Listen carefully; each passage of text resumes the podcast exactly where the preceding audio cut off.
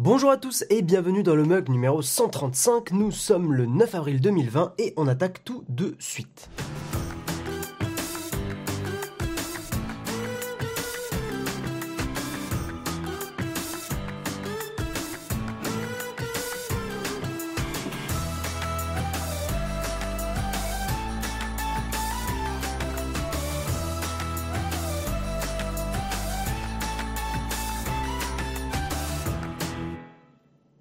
Et donc bonjour à tous, bonjour Béatrice, salut Jérôme qui est dans la chatroom comme d'habitude, salut Fares, salut Patrice, salut Half-Life, Techni Savoir, un gros bisou à toi, Tic Takumi, Samuel Bellon, enfin voilà, Bayon, je sais pas comment on dit.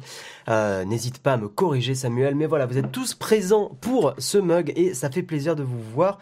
Euh, décalage son, ah les soucis techniques qui commencent, yes.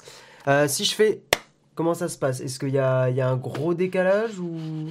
Parce que je n'ai rien touché à mon setup. Hein, donc, euh, un petit décalage son. Euh, merde. Oh, euh, mais j'ai absolument rien touché. Hein, vraiment, qui gêne pas, très léger. Il y a un petit décalage. je peux vaguement essayer de le résoudre.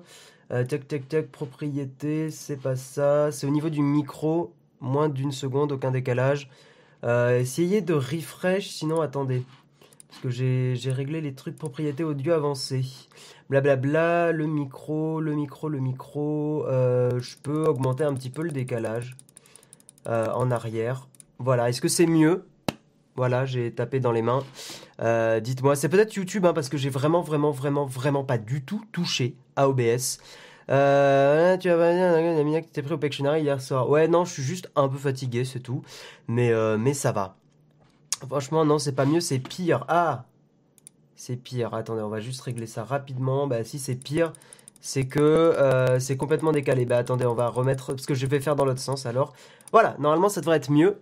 Je fais un petit clac et. Euh, salut, c'est horrible, le petit décalage. Normalement, dites-moi si là c'est mieux. Je refais un petit clap.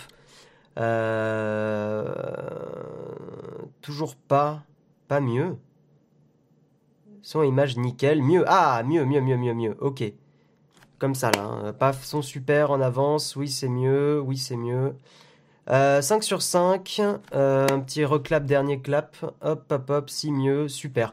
Bon, bah, j'ai rien touché. Je ne sais pas ce qui se passe. Mais, euh, bah, écoutez, on va attaquer tout de suite. Aujourd'hui, on va parler de pas mal de choses. On va surtout faire une tartine sur une série que j'aime énormément. encore un petit peu, vous dites, sur iOS, on avait zéro problème. Là, c'est décalé. Ah oui, donc non, mais alors les gens, dans ce cas-là, je pense que c'est vraiment YouTube. Parce que si vous êtes sur euh, le son en avant, mais quand tu parles, ça dérange pas du tout. Bon, écoutez, on va laisser comme ça. Mais je pense que ça doit venir de YouTube parce qu'encore une fois, je vous assure que j'ai pas touché à mon setup, ni à OBS, ni à rien du tout. Euh, ouais, donc c'est clairement, euh, c'est clairement YouTube et donc au pire, fermez les yeux. non, j'exagère. Je, vais remettre 95 et puis voilà, j'ai mis entre les deux. Hein. J'étais à 100 millisecondes de décalage, donc J'étais passé à 80. Tout à l'heure, c'était 120, j'ai mis. Là, je suis 90, donc j'ai mis 95. Et voilà, on démarre. Euh, Aujourd'hui, on va parler de pas mal de choses. On va parler en tartine d'une série que j'aime énormément, mais qui est une série que beaucoup de gens n'aiment pas forcément. Euh, donc, restez jusqu'au bout pour savoir quelle sera cette série. Euh, le seul indice que je peux donner, c'est que la série commence par la lettre K. Et en vrai, ça donne beaucoup, beaucoup, ça donne un gros indice. On en a même discuté avec ma chérie hier soir un petit peu parce que je suis en train de lui, de lui montrer euh, bah, certaines saisons de cette série. On est en train de terminer la, série, c'est un autre indice. Voilà, donc, euh, donc on commençait à un petit peu donner notre avis parce qu'on on était sur la fin et c'était super cool. Voilà, donc j'ai noté quelques trucs et on en parlera en fin d'émission. Et là, je vous propose qu'on attaque sur le Kawa. Pas mal de news, donc euh, bah, c'est parti.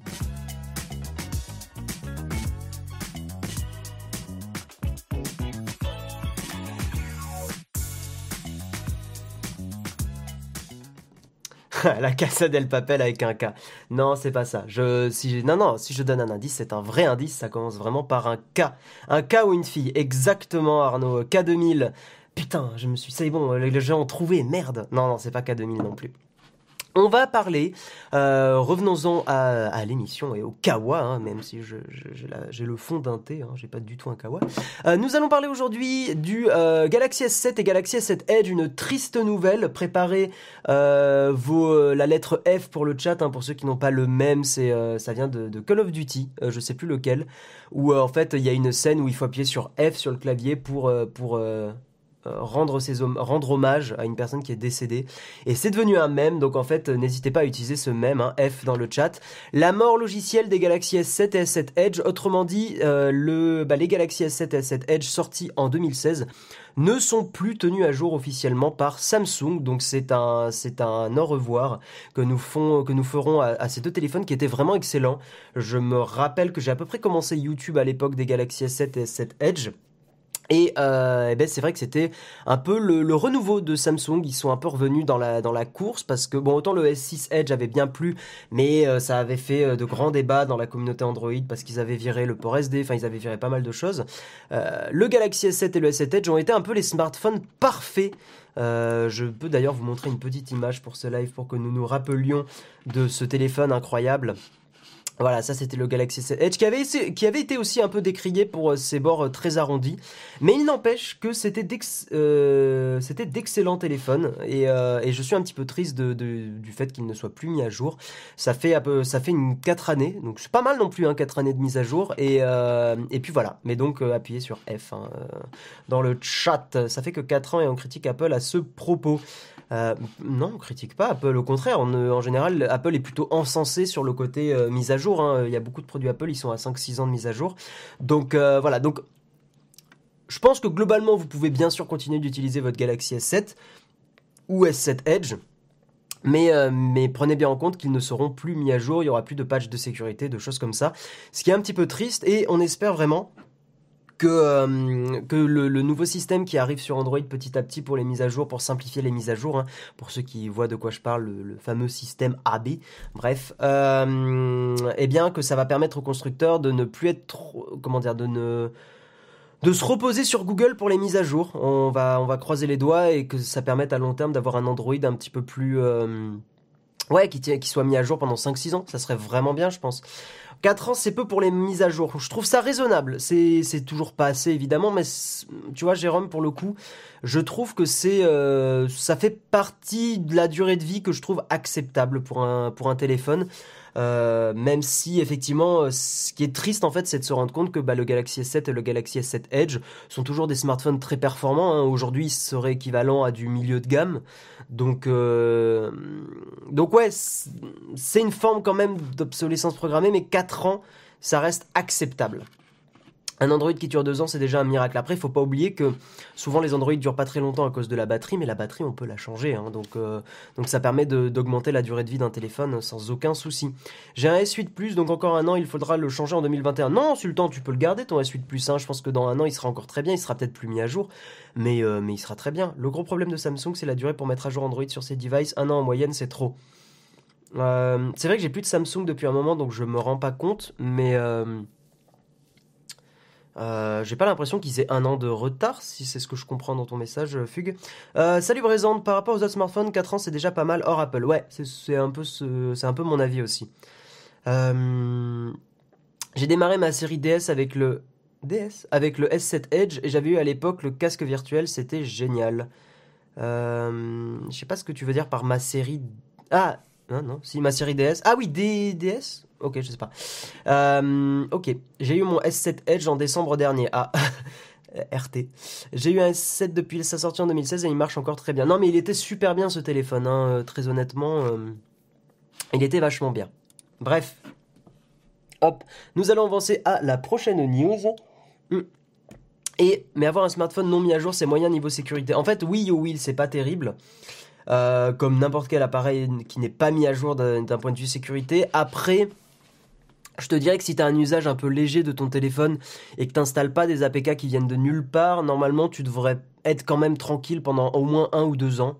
Euh, donc le plus important c'est quand vous avez un smartphone ouais, qui est pas mis à jour, évitez d'installer n'importe quoi dessus. Même des applis du Play Store, hein, euh, franchement évitez de le faire. Euh, installez que les trucs les plus populaires et les plus reconnus. Voilà, parce que vous n'êtes pas à l'abri de. Il y a, y a, plein d'applications qui se faufilent dans le Play Store et qui sont des, malwares et ça serait con d'installer ça. Donc faites attention. Après, ça vaut en règle générale, hein, même quand on n'a pas un smartphone tenu à jour, mais disons que par, euh, prudence, euh, surtout quand il n'est pas mis à jour, évitez d'installer n'importe quoi. J'ai acheté un, j'ai acheté un S9 démo 50 euros, je peux pas faire de mise à jour. D'accord, ok. Euh, le problème d'Apple, c'est qu'il bride les performances de ton smartphone lors des mises à jour. C'est faux, Mathès. C'est faux. C'est ce qui s'était passé. En fait, c'est à moitié vrai. C'est-à-dire que ce qui s'était passé, Matt, c'est que Apple avait bridé la, puissance des. Euh, surtout, c'était, je sais plus pour quel téléphone, c'était euh, euh, le 6, non, je crois, ou le 6S. Enfin voilà, ils avaient bridé artificiellement la, puissance de ton téléphone pour éviter que ton téléphone s'éteigne d'un coup ou soit ou ait des gros problèmes de, de, niveau de batterie qui chutent d'un coup et qui voilà qui te le fassent planter parce que les batteries dans les téléphones s'affaiblissaient au bout d'un moment. Donc effectivement, c'est volontaire de la part d'Apple, mais c'était pas fait dans un but de, racheter. Au contraire, je te dirais que c'était fait dans le but. Euh, après, c'est moi qui ai ma vision du, sur, sur la chose, mais c'était fait dans le but que ton téléphone continue de fonctionner. Il soit un peu ralenti, mais il continue de fonctionner normalement avec une durée de vie qui soit pas trop différente de ce que tu ce que as eu au début. Le seul problème d'Apple, c'est qu'ils l'ont pas annoncé.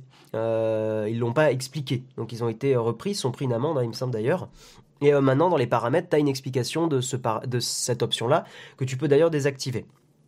Alors, à l'époque, tu pouvais pas, donc je suis d'accord, mais euh, c'était pas dans le but que tu rachètes le dernier iPhone. Après, peut-être qu'il euh, y avait des gens un peu voilà, mal intentionnés chez Apple et que ils se soient dit bon bah si ça peut refaire racheter les derniers iPhones c'est bien mais je suis pas convaincu que ça ait été mis dans cette optique là voilà la, mise à jour du Note 7 c'est un, extincteur ouais c'est vrai, putain, c'est vrai que le, Note 7 avait, euh, avait, un, problème de batterie. Putain, je m'en rappelais pas. Mais oui, oui, c'est vrai, c'est vrai.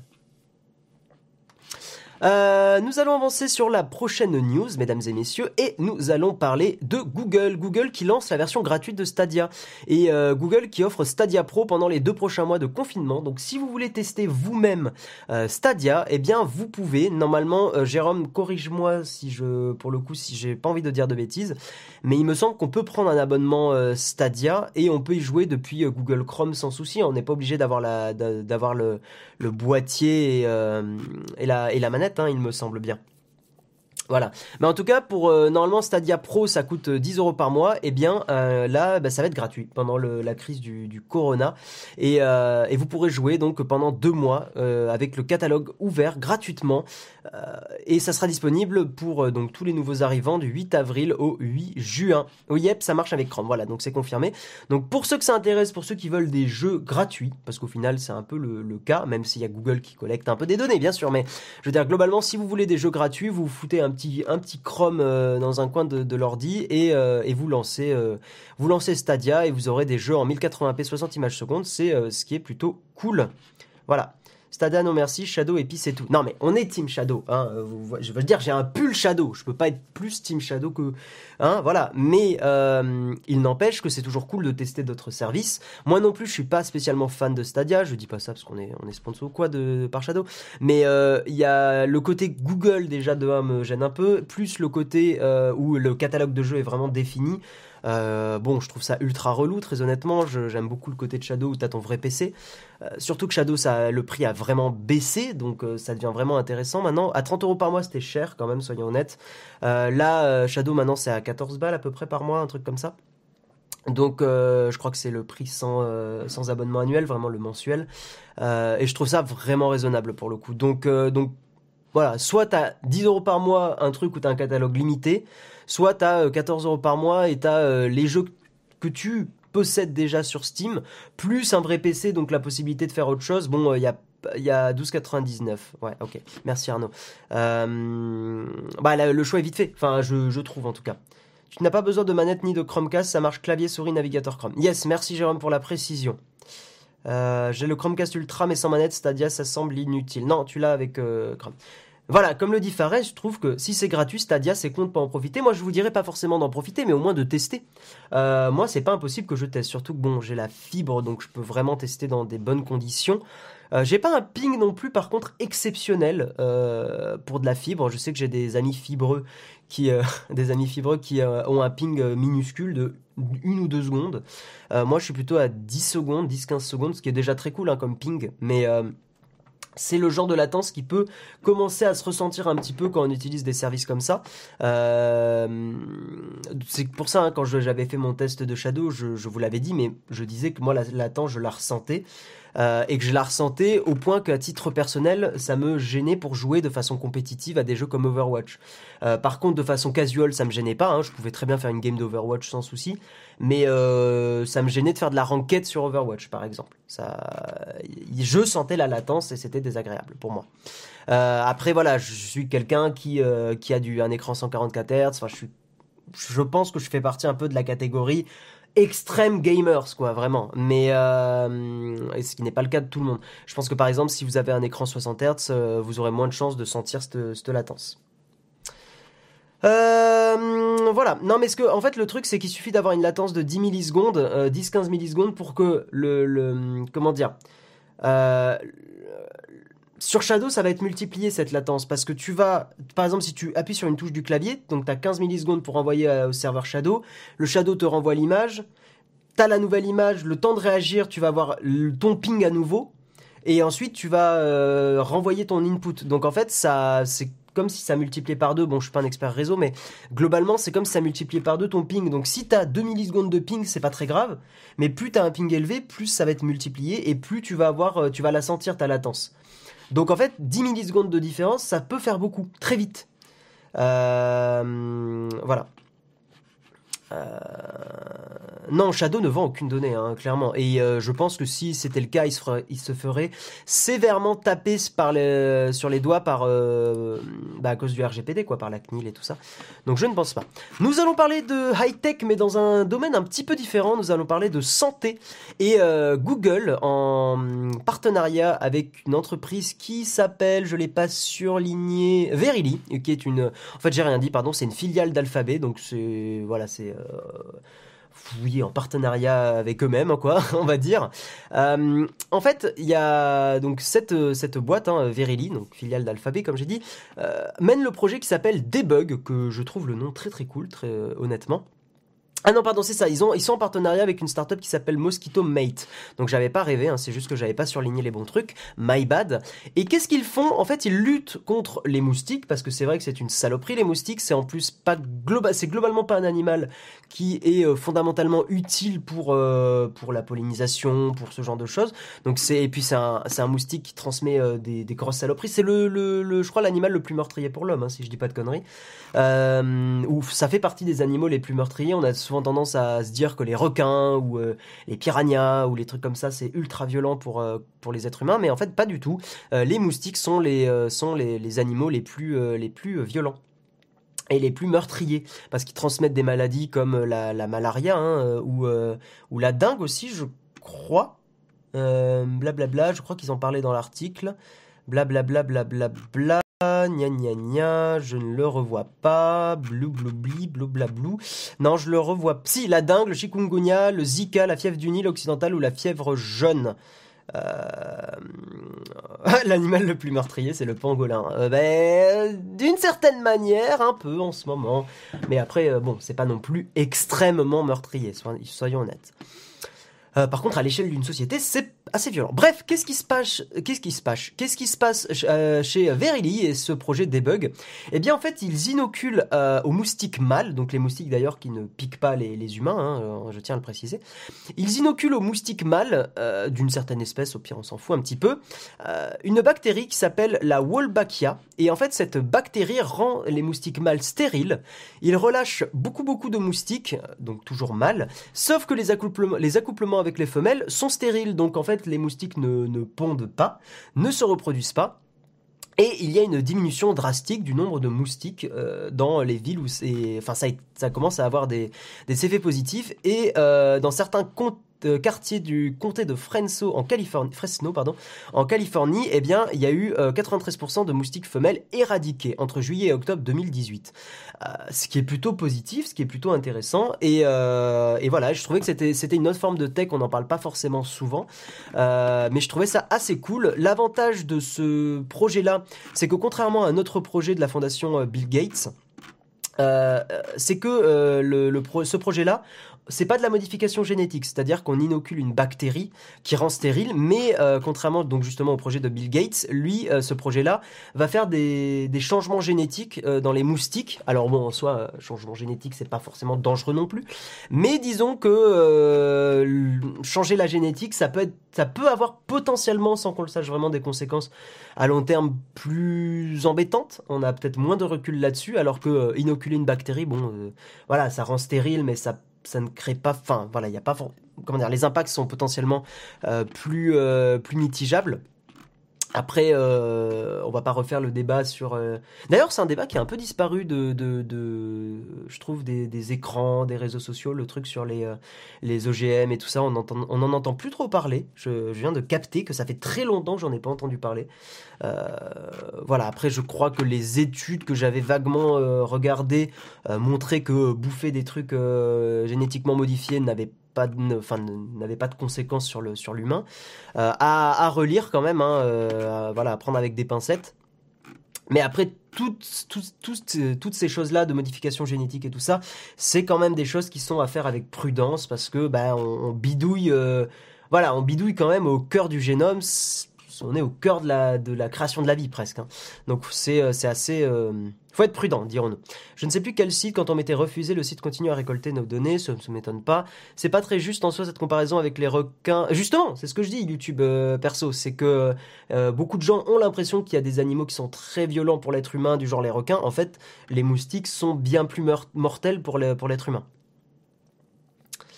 poursuivre les comptes zététiques, ils, ils en parlent encore et le bénéfice-risque est positif. Ok, moi ça m'étonne pas. Hein. Euh, globalement, euh, je sais que mon, papa en parlait parce que mon papa était dans la, dans la recherche aussi et il en parlait et même à l'époque, il y a genre 10 ans, 10-15 ans, il me disait que globalement, les, les premiers. Euh, euh parce qu'il lisait énormément euh, les, publications scientifiques, quoi. Et il me disait que les, les publications qui, euh, qui étaient publiées sur le sujet hein, de consommation d'organismes génétiquement modifiés tendaient à montrer qu'il n'y avait pas d'impact sur l'organisme, quoi. Et le requin guêpe, eh ben, Jérôme, tu poses une très bonne question. je trouve que les médias n'en parlent pas. C'est un complot. voilà, on, on, nous cache tout. les requins guêpes, on n'en parle pas. Bref, les gens confondent risque et danger. C'est pour ça qu'ils ont peur des requins dangereux pas risqué. C'est vrai que c'est une bonne euh, façon de le dire. Tout à fait. Euh, les, les emojis requin guêpe. Yes. La dingue sévit sur l'île de la Réunion, mais ne nous alarmons pas, protégeons-nous. Ah ouais, putain, merde. Euh, c'est vraiment une saloperie. Hein, Enfin, toutes ces maladies-là, c'est vraiment, c'est vraiment des saloperies. Donc, plus on vire les moustiques, mieux c'est quand même. Je croyais que l'homme c'était l'animal le plus meurtrier. Non, mais bien sûr. Mais je parle d'animaux autres que l'homme, sinon c'est biaisé. Euh... Bref, donc on va avancer, mais je trouvais ça cool de vous en parler. En plus, il est déjà 25 et bordel, on n'a pas avancé du tout. Euh, une autre triste, une autre, euh, oui, une autre, une autre triste nouvelle, une autre euh, nouvelle qui moi me fait pas plaisir parce que ben, on parle de Firefox et je trouve que c'est pas bien ce qu'ils ont fait. Ça fait très, il n'est pas bien. Non, mais il y a, y a vraiment des choses que Firefox fait que je trouve pas terrible. Le message que ça envoie, il est pas ouf. Surtout que Firefox sont en perte de vitesse. ce qui me fait aussi complètement chier, hein, soyons honnêtes. Firefox, euh, lorsque vous faites la, mise à jour de Firefox 75, vous voyez, ça, me fait chier parce que j'aime Firefox, je trouve que c'est une initiative qui est à soutenir et c'est super important et je vous le dis, si vous avez le courage, euh, passez sur Firefox parce que voilà, sinon il y a vraiment une mainmise de Chrome de plus en plus et il y a, de plus en plus de sites qui euh, disent d'utiliser Chrome pour que ça fonctionne correctement. Donc je trouve que ça devient dangereux. Il y a un monopole de, Google sur, sur Internet qui commence à apparaître et c'est dangereux. Mais d'un autre côté, bordel, Mozilla, vous faites de la merde. Parce qu'en gros, qu'est-ce qui s'est passé euh, C'est que sur la mise à jour 75 de Firefox, Mozilla, enfin Firefox installe un petit logiciel, enfin un mini, un mini.exe, euh, qui euh, envoie euh, toutes les 24 heures, si je dis pas, oui c'est ça, envoie toutes les 24 heures une info de télémétrie. Donc après c'est pas une récolte de données personnelles, mais envoie une info, de, une info de télémétrie qui dit quel est le navigateur installé par défaut sur votre ordinateur Windows, hein, c'est que sur Windows dans le but hein, de, je vais pas citer mais je vais traduire, de potentiellement, potentiellement, euh, euh, essayer d'accompagner l'utilisateur pour comprendre euh, son choix de navigateur par défaut et de, proposer de revenir sur Firefox. Mais c'est une, pratique qui me gêne énormément. D'ailleurs, sur Reddit, ça, ça, voilà, ça a chié des bulles, hein, très honnêtement. Il y a plein de gens qui ont dit que c'était pas normal. Alors, j'imagine qu'en Europe, c'est pas activé par défaut, vu qu'on a le, RGPD et tout ça. Mais euh, aux États-Unis, c'est pas le cas. Euh, et globalement, la pratique et le message que ça envoie me gênent énormément parce que c'est un signal de euh, on installe un petit truc, on vous le dit pas forcément, parce que quand j'ai fait la mise à jour de Firefox 75, on me l'a pas dit. Et parce qu'en soi, limite, ça me dérangerait pas forcément d'envoyer cette info. Moi, j'active la télémétrie sur Firefox parce que ça me dérange pas de leur envoyer des infos pour qu'ils améliorent le logiciel. Mais je veux avoir le choix et je veux pas qu'on me fasse ça euh, en scred. Je veux pas qu'on m'installe un petit point exe qui euh, qui tourne et qui envoie une info à un serveur. Alors certains diront que je suis parano, c'est même pas dans l'idée d'être parano, c'est dans l'idée de la confiance que j'accorde à, la fondation Mozilla et euh, au logiciel. C'est-à-dire que si c'était Google qui ferait ça ou si c'était d'autres logiciels qui feraient ça, on crierait au loup, on dirait putain c'est un scandale, euh, euh, Google euh, ils, essayent de détecter le navigateur installé par défaut, Google ils essayent de vous forcer à revenir sur Chrome, enfin vous imaginez bien que c'est... Mais je sais qu'on peut le désactiver mais YouTube perso, mais justement ce que je dis c'est le, le, le, message que ça envoie.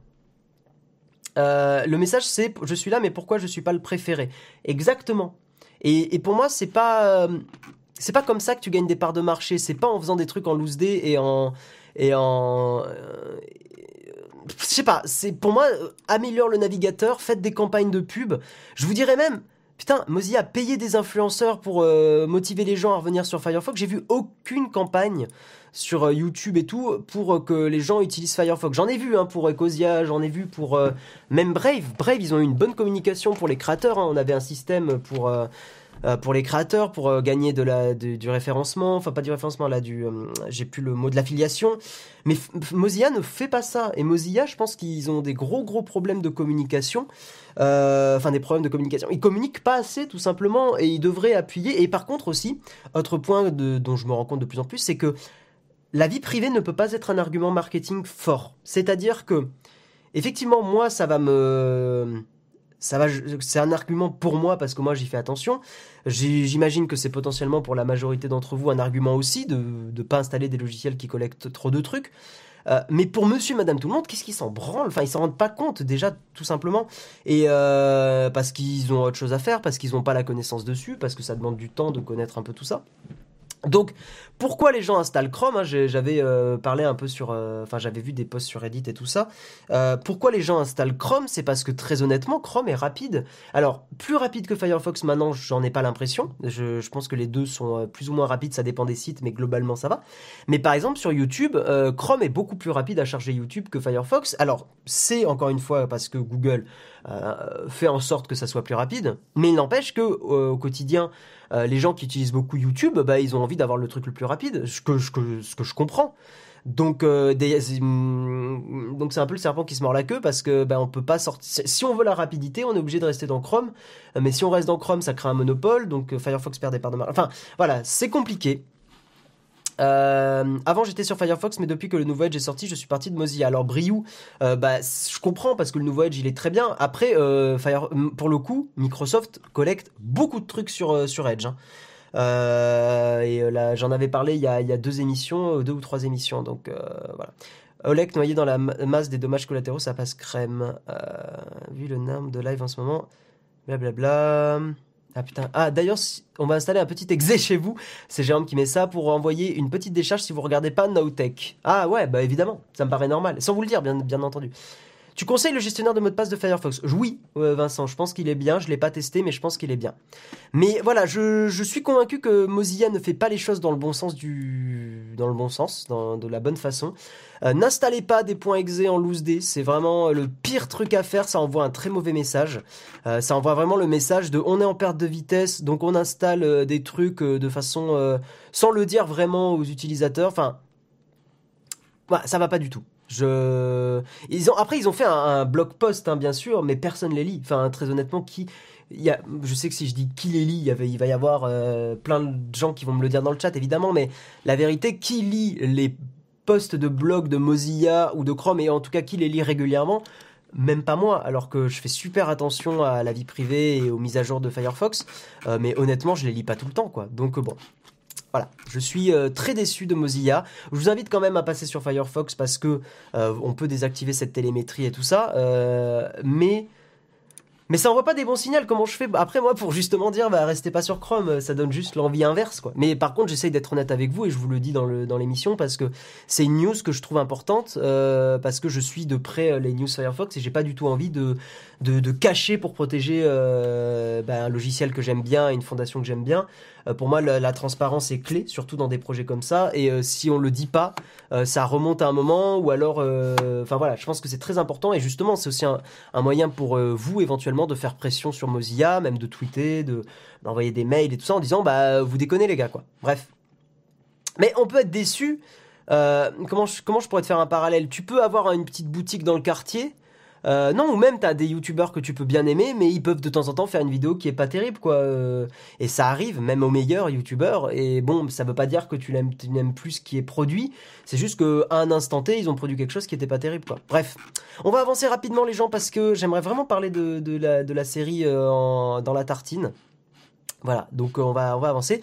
Windows 10, petite news très rapide. Windows 10 qui va euh, avoir le, le, le, le, système de fichiers de Linux intégré dans le gestionnaire de fichiers euh, directement donc dans Windows. Hein. En gros, euh, je vais essayer de vous montrer le screenshot, mais le screenshot est vraiment... Ah non, il est là, super. Donc je vais vous montrer le screenshot pour ceux qui écoutent l'émission, euh, qui regardent l'émission, donc vraiment avec, avec vos yeux.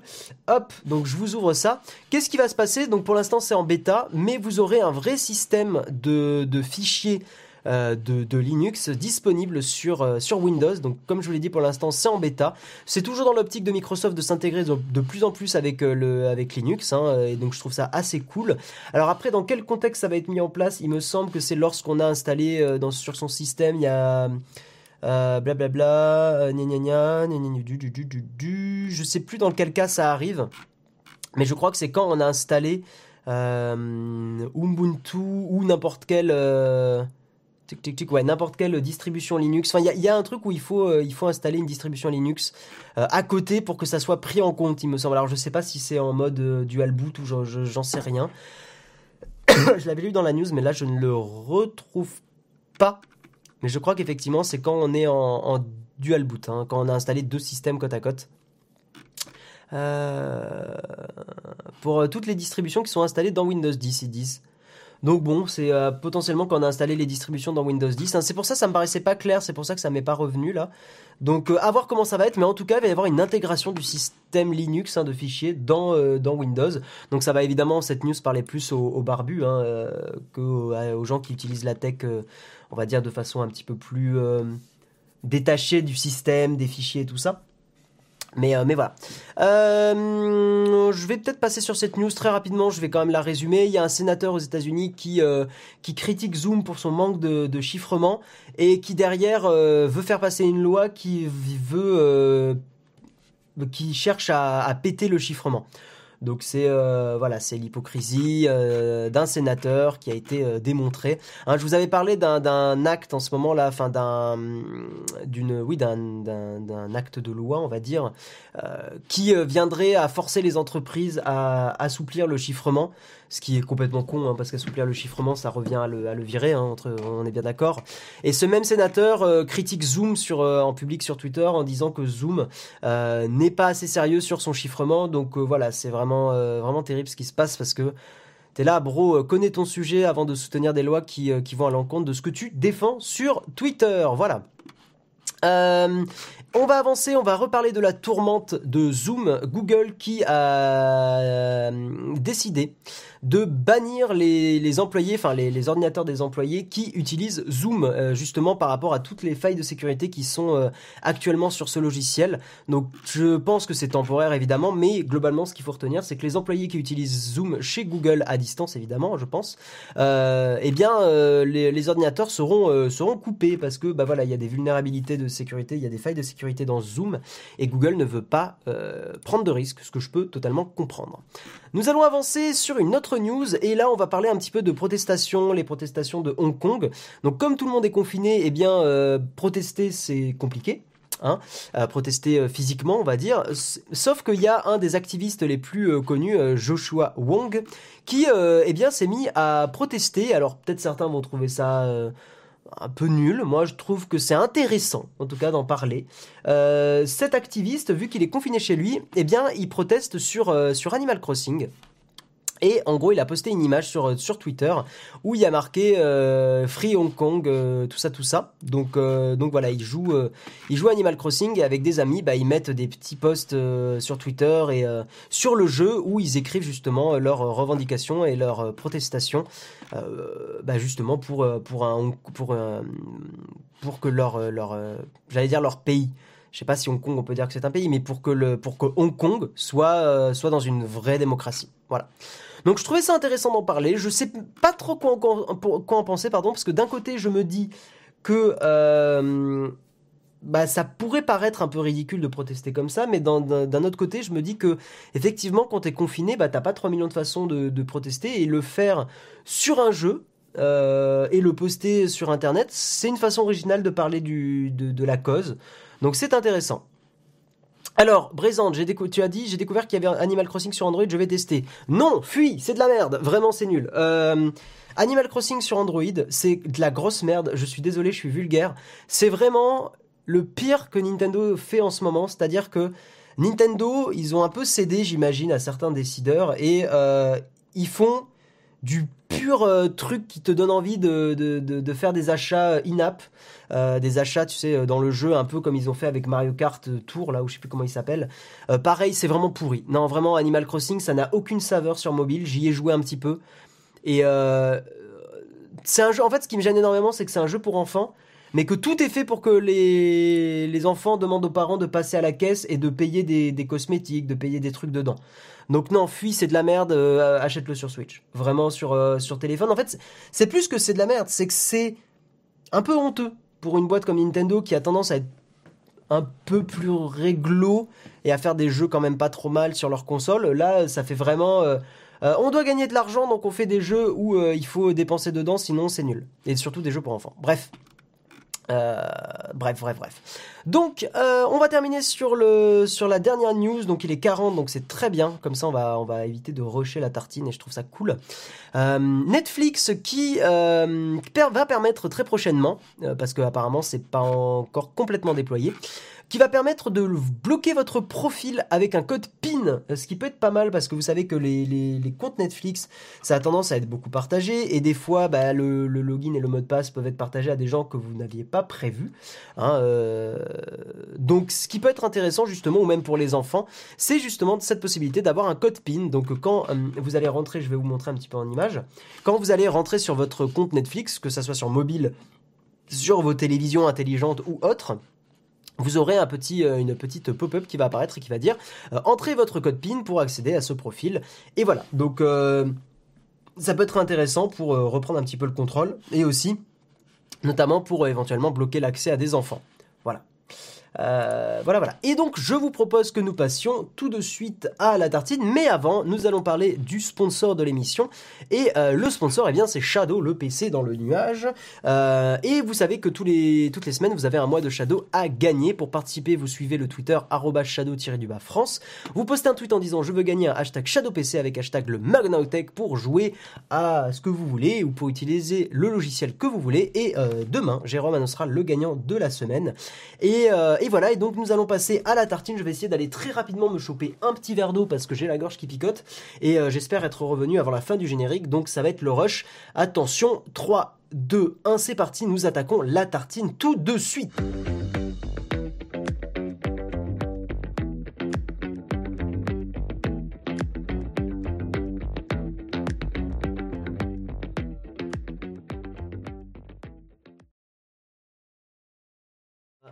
Et c'est bon, hop, euh, normalement j'ai pu revenir à temps. J'espère que le timing a été bon. Euh, qui paraît que serait... Mais non, je crois que j'étais à la fin du générique, je sais pas. J'ai pas, j'ai pas eu le temps de voir. Voilà. Euh, glissade, mur, drame. Non mais en vrai, euh, Jérôme, j'ai en rushant là sur le tapis de la salle de bain, j'ai fait oul, on va peut-être éviter de, courir. Voilà. le timing était parfait, incroyable. Merci, merci Isabelle. Hmm. Donc, Aujourd'hui, mesdames et messieurs, nous allons parler d'une série qui, je pense très honnêtement, fait débat encore aujourd'hui parce qu'il y a un peu le côté euh, où euh, soit les gens aiment vraiment beaucoup, soit les gens n'aiment pas du tout et ne comprennent pas comment on peut aimer. Et cette série, je pense que vous l'avez compris, hein, eh bien, c'est... On en a gros Camelot, et oui. Euh, non, Camelot, c'est une série que moi j'aime énormément. Euh, j'ai, je me rappelle que je l'ai je vais, je vais vous donner un peu mon parcours, comment j'ai découvert Camelot. Euh, un peu comme tout le monde, j'ai, euh, il y avait M6 hein, sur M6, il y avait les épisodes qui apparaissaient petit à petit et euh, enfin qui étaient euh, présents de temps en temps, quoi, pardon. Et quand je regardais les épisodes, hein, j'avais, vaguement, voilà, comme tout le monde, regardé au détour d'une émission ou quoi. Honnêtement, je vais pas vous mentir, je trouvais ça nul. Je ne comprenais pas, je devais avoir genre 12 ans, un truc comme ça, 12-13 ans. Je ne comprenais pas. En plus, mon meilleur pote, euh, mon pote d'enfance, lui, pareil, il adorait, il ne jurait que par ça, il disait que c'était trop bien. Moi, je regardais les épisodes, j'étais là, mais je comprends pas, c'est pas, c'est pas drôle. Euh, L'humour me parle pas, euh, je trouve qu'ils ont juste tous l'air cons. Ça me parle pas, je trouve ça nul. Vraiment, j'étais, j'étais comme ça. Je trouvais ça pas terrible. Euh, et je pense que justement, c'est un des trucs que j'ai écrit dans les quelques notes que j'ai pris là. Euh, je pense que le problème euh, de Camelot, enfin il y en a deux. Le problème principal de cette série, c'est que les gens ont tendance à la survendre. C'est-à-dire qu'il y a énormément de gens qui disent Camelot, c'est trop incroyable, il faut que tu regardes, c'est trop drôle et tout ça.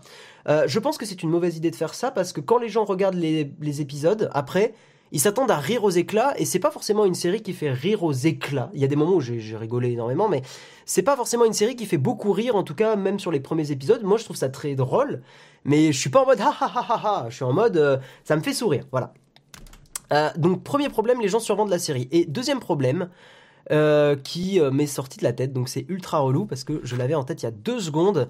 Oui, voilà, si, si, je l'ai, c'est bon. Le deuxième problème, c'est que je pense que le, le, le, le format le premier format de la série, euh, donc ce format un peu one-shot d'épisodes de 3 minutes et tout ça, n'a pas spécialement aidé parce que euh, en fait, ça, ça, empêche de vraiment suivre un peu l'histoire. Et je trouve que ça nuit au déroulement de l'histoire et à l'écriture, euh, l'écriture d'Astier. Il y a aussi effectivement le problème, c'est qu'il y a beaucoup de génériques avec les trompettes. Ça, je peux comprendre que ça puisse agacer des gens. Moi, je suis passé outre, mais je peux comprendre que ça puisse gêner. Bref, donc aujourd'hui dans cette tartine, j'avais envie de vous partager pourquoi j'aime beaucoup cette série.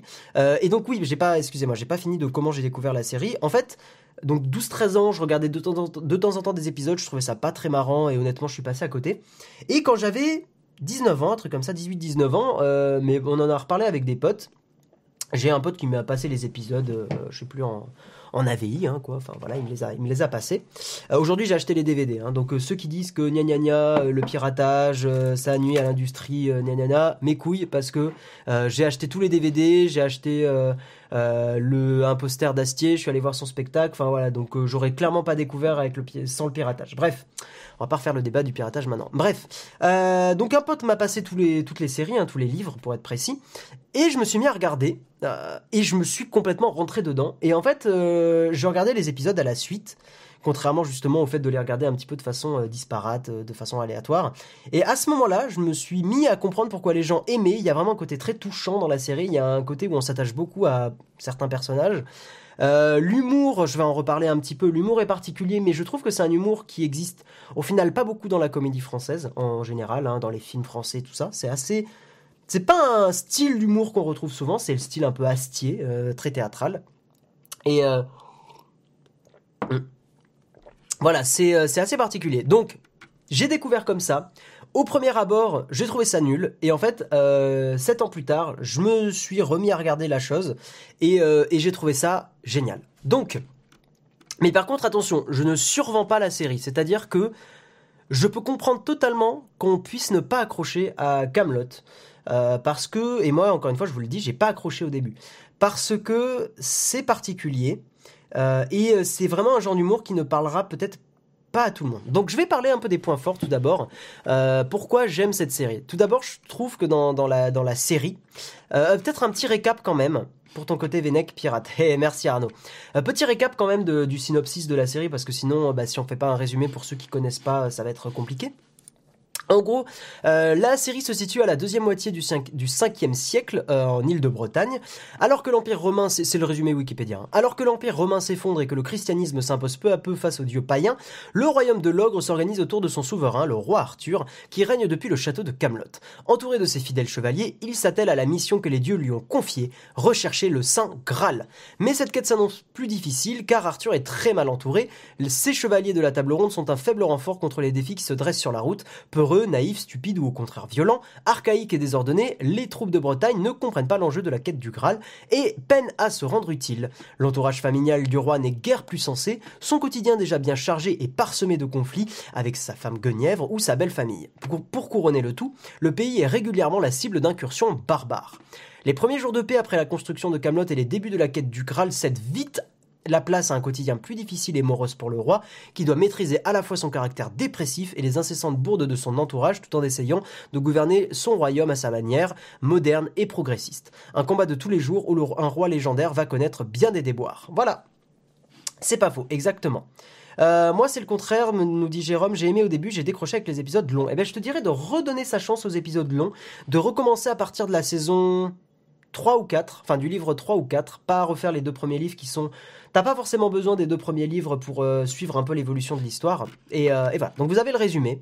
Euh, je vais parler un petit peu des points forts. Ce que j'aime dans cette série et pourquoi je la, pourquoi je la recommande, surtout en ce temps de confinement. Donc, a priori, vous avez un peu plus de temps que d'habitude, donc c'est le moment de, de, réessayer pour ceux qui avaient, qui avaient déjà essayé ou de d'essayer tout court. Je trouve qu'il y a beaucoup de personnages qui sont extrêmement attachants. Je dirais dans mon ordre de préférence que Perceval, et je pense que je suis pas le seul, est le personnage le plus attachant de la série. Il a un côté extrêmement touchant. Il est à la fois drôle, à la fois naïf, mais pas bête. Euh, c'est toute la nuance de Perceval. Autant Caradoc, il a un côté bête. Autant Perceval, il est pas bête, il est naïf. Et euh, a bien expliqué qu'il l'avait écrit comme un enfant de 5 ans, pas comme un personnage débile. Ce qui rend le personnage extrêmement attachant, surtout qu'il est euh, fidèle à Arthur, euh, et on le voit du, début de la série à la fin. Par exemple, sur les dernières saisons, euh, enfin sur la cinquième saison, euh, Perceval est, l'un des seuls qui refuse de, de... Non, quoi que ça peut spoil, quoi que c'est la légende d'Arthur, je sais pas. Bref, Perceval, euh, saison 5, je vais pas spoil, mais en gros, il fait quelque chose, ou plutôt il ne fait pas quelque chose, et il prouve sa fidélité à Arthur en ne faisant pas cette chose-là. Euh, pareil, il y a des personnages attachants comme Arthur, hein, qui est un petit peu au milieu de toute cette bande de bras cassés. Et, euh, et c'est vrai que ben voilà, on, s'y attache aussi. Euh, Léo Dagan, qui est en plus le, donc le père d'Astier dans la vraie vie et qui euh, qui est assez génial. Je trouve que c'est un très bon acteur. Bohort avec son côté très comment dire, très, pas prude, c'est pas le bon mot, mais très craintif, qui est assez drôle. Lancelot avec son côté chevaleresque, qui est un des seuls avec Arthur à être vraiment compétent. Euh, mais justement, ça, va créer de la discorde au bout d'un moment. Hein, c'est ce que j'ai écrit dans mes notes justement. Euh, Lancelot, il est vraiment tiraillé entre son envie de, de, de faire les choses bien et, euh, et, il se sent euh, donc cette envie-là, mais le fait qu'il soit bloqué par les incapables qui sont autour de la table ronde. Donc on voit petit à petit au fur et à mesure de la, de la série que le, Lancelot et Arthur prennent une direction différente. Hein, ils, tous les deux partent dans leur sens, pardon, dans leur, dans, le, dans des, ouais, dans leur, dans des chemins différents. Euh, autant Arthur essaye de, de, faire en sorte que tout le monde soit assis à la table, autant Lancelot il est en mode, euh, bah vous êtes tous des cons et je me barre. C'est marrant parce qu'on peut même faire un parallèle euh, dans je sais pas dans dans plein de milieux dans le milieu de l'entreprise dans, dans même dans des associations j'en sais rien où tu as souvent des personnes qui vont essayer de faire en sorte que tout le monde euh, s'assoie à la table et qu'on essaie tous de communiquer même s'il y a des gens moins compétents. Et tu auras toujours aussi des, des, comportements de personnes qui vont être euh, à côté et qui vont avoir envie de euh, d'être seuls pour euh, faire les choses bien. Parce qu'effectivement quand tu es seul bah t'as personne pour te contredire. Donc bon c'est assez intéressant. Euh, c'est assez intéressant ce parallèle là euh, Arthur, on peut aussi voir le personnage comme un parallèle d'Alexandre Astier, hein, et honnêtement, euh, euh, je dirais que c'est à la fois une qualité et un défaut peut-être du personnage, c'est que Arthur est peut-être un peu trop Astier. C'est-à-dire que quand on regarde Astier dans des spectacles et tout ça, on a quand même un peu le roi Arthur derrière. Ou même quand on voit Astier jouer dans d'autres rôles, euh, ou dans d'autres séries ou dans d'autres films, ce qui est un peu plus rare mais ça arrive, euh, on a quand même ce petit côté euh, jeu d'acteur à la Astier, à la Arthur, qui à la fois est un point fort parce que ce jeu d'acteur il est cool, mais à la fois un point faible parce que bah il y a un côté un peu, voilà, il peut y avoir un côté un petit peu redondant dans cette façon de jouer. Mais bon, c'est son style. D'un autre côté, il faut aussi cultiver son style et sa différence. Voilà. Euh, ensuite, ce que j'aime bien, donc dans les personnages attachants, il y a Guenièvre. Guenièvre qui est un peu, je trouve, euh, un peu relou au début dans les premiers livres, mais qui devient très attachante. Et moi, j'adore Guenièvre, justement, dans les derniers livres, dans le dans 4, 5, 6. Euh, elle, elle, a une évolution que je trouve assez géniale. Euh, le côté, elle devient beaucoup, enfin, elle devient, malgré ce qu'elle a vécu, malgré le fait qu'Arthur lui envoie des fions à la gueule tout le temps, elle devient très tendre et Arthur devient aussi plus tendre avec elle et il y a quelque chose de très touchant entre les deux que j'aime beaucoup et c'est bien joué, euh, les deux acteurs jouent bien ce, côté-là, donc je trouve ça très intéressant. Perceval il évolue super bien aussi, j'aime beaucoup son évolution. Euh, D'Arthur évidemment qui, tombe de plus en plus dans la dépression et c'est assez intéressant de voir comment c'est amené.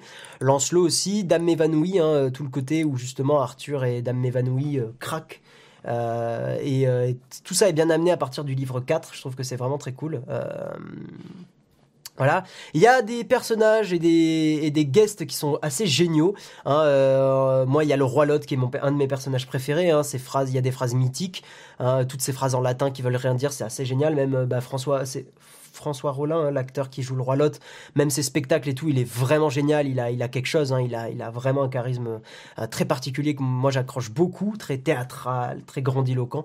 Euh, Perceval et Caradoc, j'adore le duo. Hein, ils sont mémorables, un peu moins mémorables, je trouve. Ils sont moins ils sont moins bien euh, à la saison, justement, saison 4-5. Je les trouve moins intéressants parce que je trouve Caradoc un peu plus désagréable. Euh, et il a un côté, mais je pense que c'est plutôt, en fait, c'est ce qui est voulu. Mais Caradoc devient plus égoïste à la saison 4-5. Et, et, voilà. Ensuite, Yvain et Gauvin, ils sont très marrants. Hein, donc c'est le neveu euh, du il y a le neveu et le je sais plus quoi bon à chaque fois je me gourre parce que d'ailleurs dans la série ils en jouent du fait que euh, Arthur ne se rappelle jamais euh, que l'un des deux est son fait partie de sa famille enfin c'est assez rigolo hmm.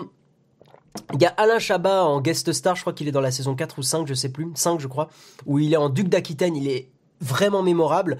Euh, Christian Clavier, c'est un acteur que j'ai du mal à aimer de plus en plus, un plus il vieillit, mais là je trouve que dans Camelot, il est absolument merveilleux et il joue très très bien et c'est euh, typiquement dans ce genre de rôle euh, qui en plus il joue il joue du clavier Christian Clavier, mais il reste ça reste ok. Il le joue pas euh, trop non plus comme dans Les Visiteurs où il est complètement exagéré.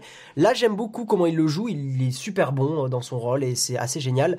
Euh, même un autre personnage que je trouve très marrant, c'est Kadok, hein, qui le côté. En fait, c'est un peu le côté pipi caca de la série, mais à petite dose, c'est assez ok.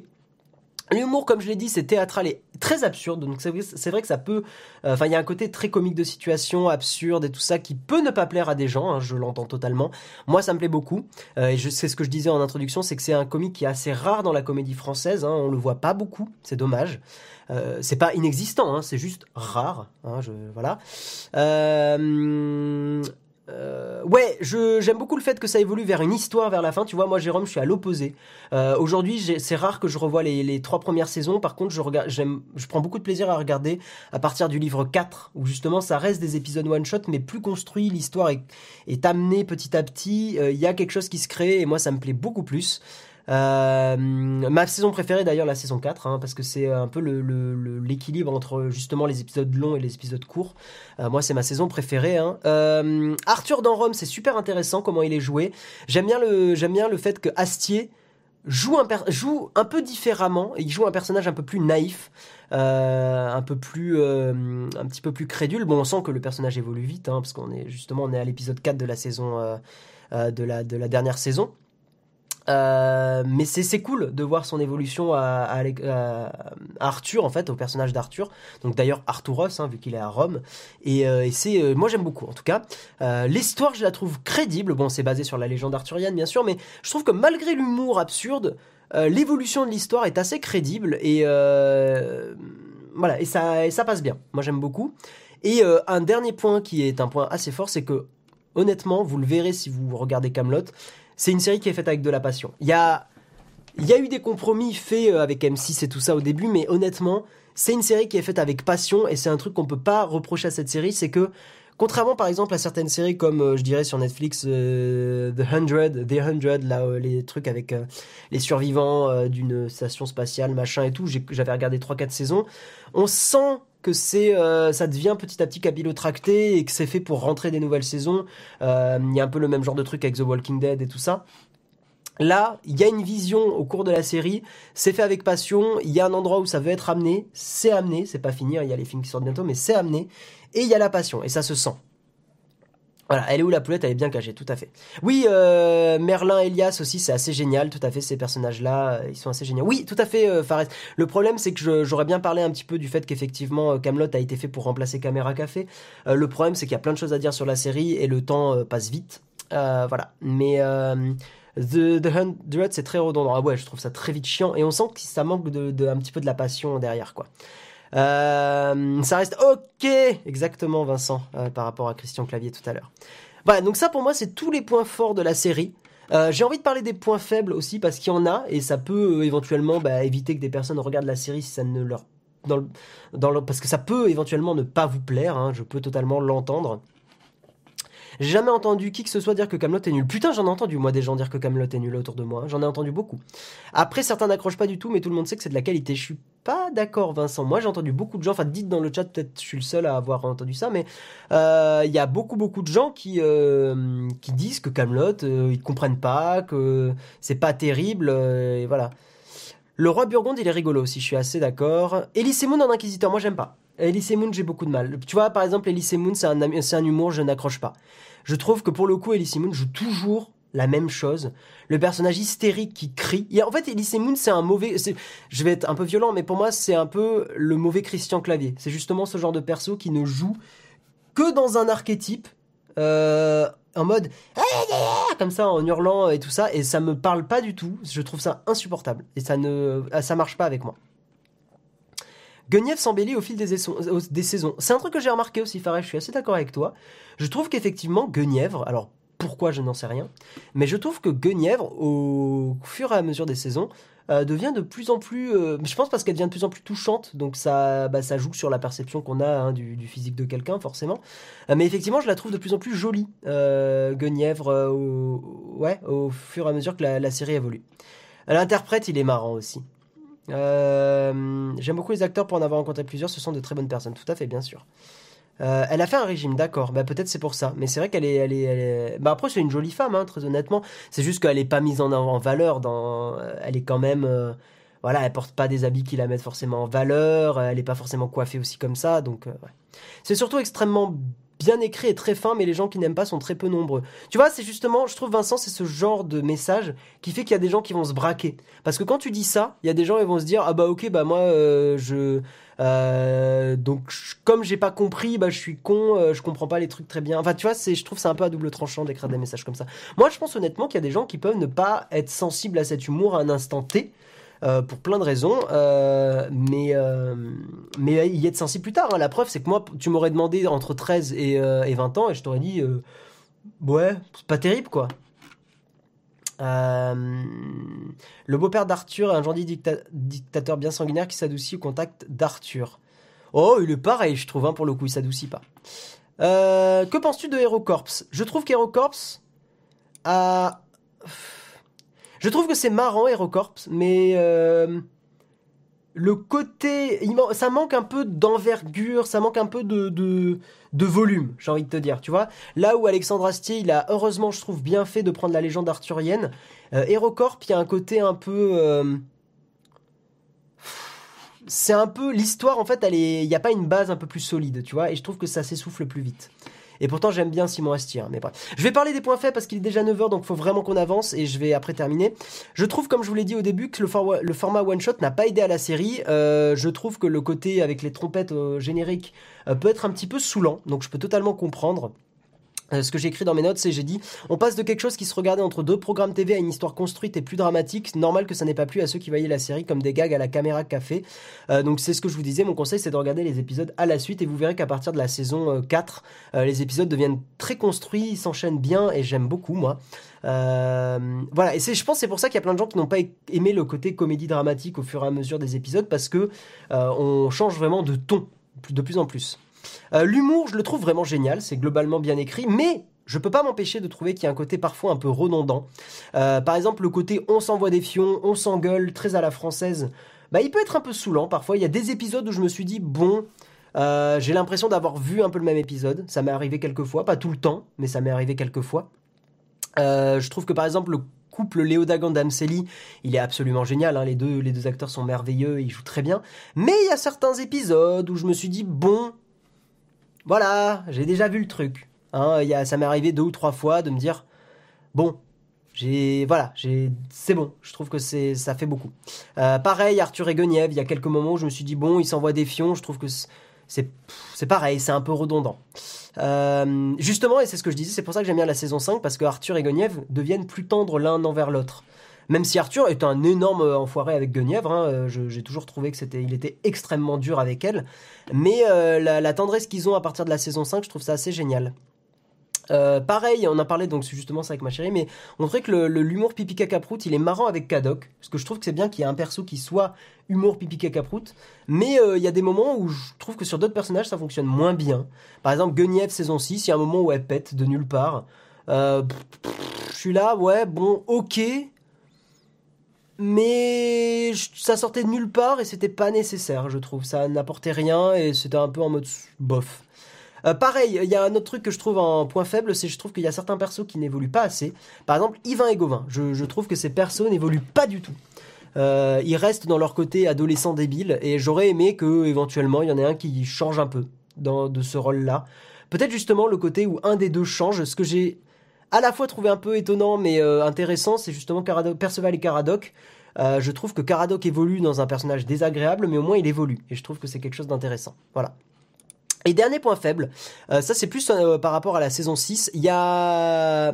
Je félicite totalement euh, l'équipe et Alexandre Astier d'avoir fait des nouveaux décors dans Rome et tout. Je trouve que globalement c'est très réussi. Il y a juste de temps en temps des petits décors et des musiques qui font un peu kitsch, qui fonctionnent pas très bien pour moi. Et, et voilà. Et ça, ça m'est arrivé que ça me fasse un petit peu sortir d'une scène. Euh, sur, euh, ouais, sur certains décors qui, euh, qui marchaient pas bien. Mais attention, hein, je remets pas du tout en cause le, travail monstrueux qui a dû être accompli pour tous les figurants, les, les acteurs et tout ça. Hein. Le, travail, il est assez génial. Je pense que c'est juste que on est tellement habitué aujourd'hui avec les productions Netflix à une qualité monstrueuse en termes de, de, production, même de post-prod, de, de, quantité de, de, figurants, des décors qui sont énormément travaillés, tout ça, que quand effectivement on passe à une série française qui a un peu moins de budget, euh, eh ben des fois ça fait un peu je dirais pas que ça fait tâche, mais on voit la différence. Et c'est vrai que moi, ça m'est arrivé que ça me sorte un petit peu euh, de, de, de, voilà, de certains moments, mais c'est rare. Voilà, très honnêtement, je vous le dis, c'est rare et c'est pas quelque chose qui va vous empêcher de voir la série. Voilà. Euh, c'est les décors de la série Rome, largement utilisés par plein de productions depuis. Ben, peut-être c'est c'est la façon de cadrer ou la musique utilisée, mais il y a des y a des, moments où euh, je me suis j'ai été un peu sorti de la scène, voilà. Euh, donc j'ai mis ça sur le compte des décors, mais c'est peut-être aussi, enfin c'est la musique aussi des fois, elle manque un peu de, de, je sais pas, de velours, je dirais. Il y a, il manque un petit truc autour. Voilà, donc je vais lire vos messages et après on va arrêter là. Euh, ce qu'il est 9h05 déjà. Astier est fan de Louis de Funès et les références sont permanentes. L'épée, la soupe au chou, pas le meilleur de Funès. Bah la soupe au chou j'aime bien et dans la soupe au chou ça, ça collait au thème en fait donc ça me gêne pas. Après Astier avait dit que la participation de Humbert dans l'écriture a pas mal d'importance. Oui c'est euh, bah, l'acteur qui joue Caradoc tout à fait. Euh, yo Jojol comment vas-tu? Ça fait longtemps. Guillaume ne veut plus nous quitter. Ouais, bah tiens, Jojo, est-ce que tu, as regardé Camelot Est-ce que tu aimes bien Camelot? J'en profite vu que tu es là. Comme dirait Jérôme, la lumière, l'éclairage, les cadrages, ça change tout à la réalité qu'on veut montrer. Ouais, c'est peut-être la lumière aussi, hein, c'est peut-être quelque chose, mais je trouvais qu'il y avait un, parfois, évidemment, à de rares moments, mais de temps en temps, un petit côté euh, kitsch. Le maître d'armes est top. Ouais, le maître d'armes, il est assez génial. Euh, une série qui devient bien la quatrième saison, ça donne envie. Non, c'est pas, pas ce que j'ai dit, Castel. Moi, j'ai dit que euh, les trois premières saisons sont vraiment géniales et il y a plein d'épisodes mémorables. Il y en a un aussi avec euh, euh, Perceval que je trouve génial. c'est juste que je préfère le moment où l'histoire commence, à évoluer. Mais ça m'arrive de regarder les trois premières saisons de temps en temps aussi, hein, honnêtement, hein, j'adore. La série n'était pas pensée pour enchaîner 20 épisodes au début, les trompettes c'est pour ça, tout à fait. HeroCorp c'est différent, ça ne se veut pas forcément drôle. Ah bon? Pour le coup, je trouve qu'il y a clairement une volonté de faire de l'humour tu aurais pu faire exactement la même tartine avec la Cité de la Peur. C'est vrai. Mais quoique c'est un peu différent quand même. Euh, pour moi, c'est culte, Camelot. Bah, c'est culte aussi, mais attention parce que tu justement en disant culte, il y a des gens que ça va sortir en mode bah, je suis pas dans le truc, euh, je comprends pas pourquoi c'est culte. La sagesse de Guenièvre l'embellit, beauté intérieure en plus. Il y a peut-être un peu de ça. Le beau-père d'Arthur, un gentil. Ouais, ça je l'ai déjà lu. Après, quand j'en parlais, j'ai pas lu tous vos messages. Après, quand tu vois Franck Pitiot, on sent son personnage dans Camelot. Astier écrit pour les acteurs, pas pour le rôle. C'est vrai. C'est vrai, c'est vrai. La Dame du Lac est géniale. François Rollin est, gé- est génialissime. Je suis vraiment d'accord. Euh, faudra parler de Bref, un de ces quatre. C'est vrai que ça pourrait être cool. Cynisme d'Astier est top. C'est vrai que c'est sympa. Personnellement, Lancelot, me sort par les yeux. Je supporte plus son côté anarchiste à deux balles. Mais moi, j'aime bien. Je trouve que c'est cool. D'ailleurs, bonjour à toi, sa voix. Euh, tous les persos sont cultes, c'est ce qui donne de l'intérêt à la série. Il y a quelques persos qui sont oubliables, hein, quand même, soyons honnêtes. Mais la, majeure partie de l'équipe sont est euh, géniale. Euh, Perceval, c'est un extraterrestre. Bah oui, c'est une des théories qui tournent autour de Perceval, ce qui expliquerait un peu des choses autour de lui. Souvent, les trucs cultes, ça fait pas rire aux éclats, mais les références deviennent hyper cultes, comme OSS 117. Ah, moi j'ai beaucoup rigolé à OSS 117 pour le coup. Moi, je pense que souvent, euh, il y a des personnes qui découvrent le truc, qui rigolent énormément, qui le montrent. Et effectivement, t'as peut-être pas besoin de rigoler aux éclats, mais il y a des moments qui font beaucoup sourire. Euh, moi j'ai décroché quand c'est devenu trop sérieux, mais je peux comprendre. hein. Gros, gros, grand amateur de Camelot et plus globalement d'Alexandre Astier, je l'ai vu en représentation. Bah, je l'ai vu l'exoconférence aussi, c'était vraiment génial, une super expérience. Euh... Eh bien, Guillaume, tu n'y as pas avec le dos de la cuillère, tout à fait. Les premiers épisodes c'était cool, mais après j'ai décroché quand c'est devenu guerrier. Ok. C'était une série moins mesquine que Caméra Café. Alors d'ailleurs, un truc marrant, euh, après je vais terminer là-dessus.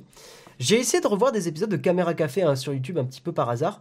Putain que la série a mal vieilli. Je trouve que notamment sur des questions de société, euh, la série a vraiment mal vieilli. Par exemple, dans la série, il y a des moments où euh, bah, un des deux acteurs principaux, je sais plus lequel, euh, gifle une nana, par exemple. Ou pareil, il y a de la violence face au gars qui est homosexuel, ou des choses comme ça.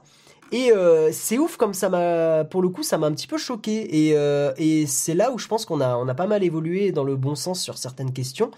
Euh, mais c'est vrai que voilà, la, violence, d'ailleurs, violence faite aux femmes ou aux hommes, bien évidemment, et en l'occurrence, justement, je parle du gars qui est homo. Il y a une violence verbale et une violence physique dans certains épisodes qui m'a vraiment gêné.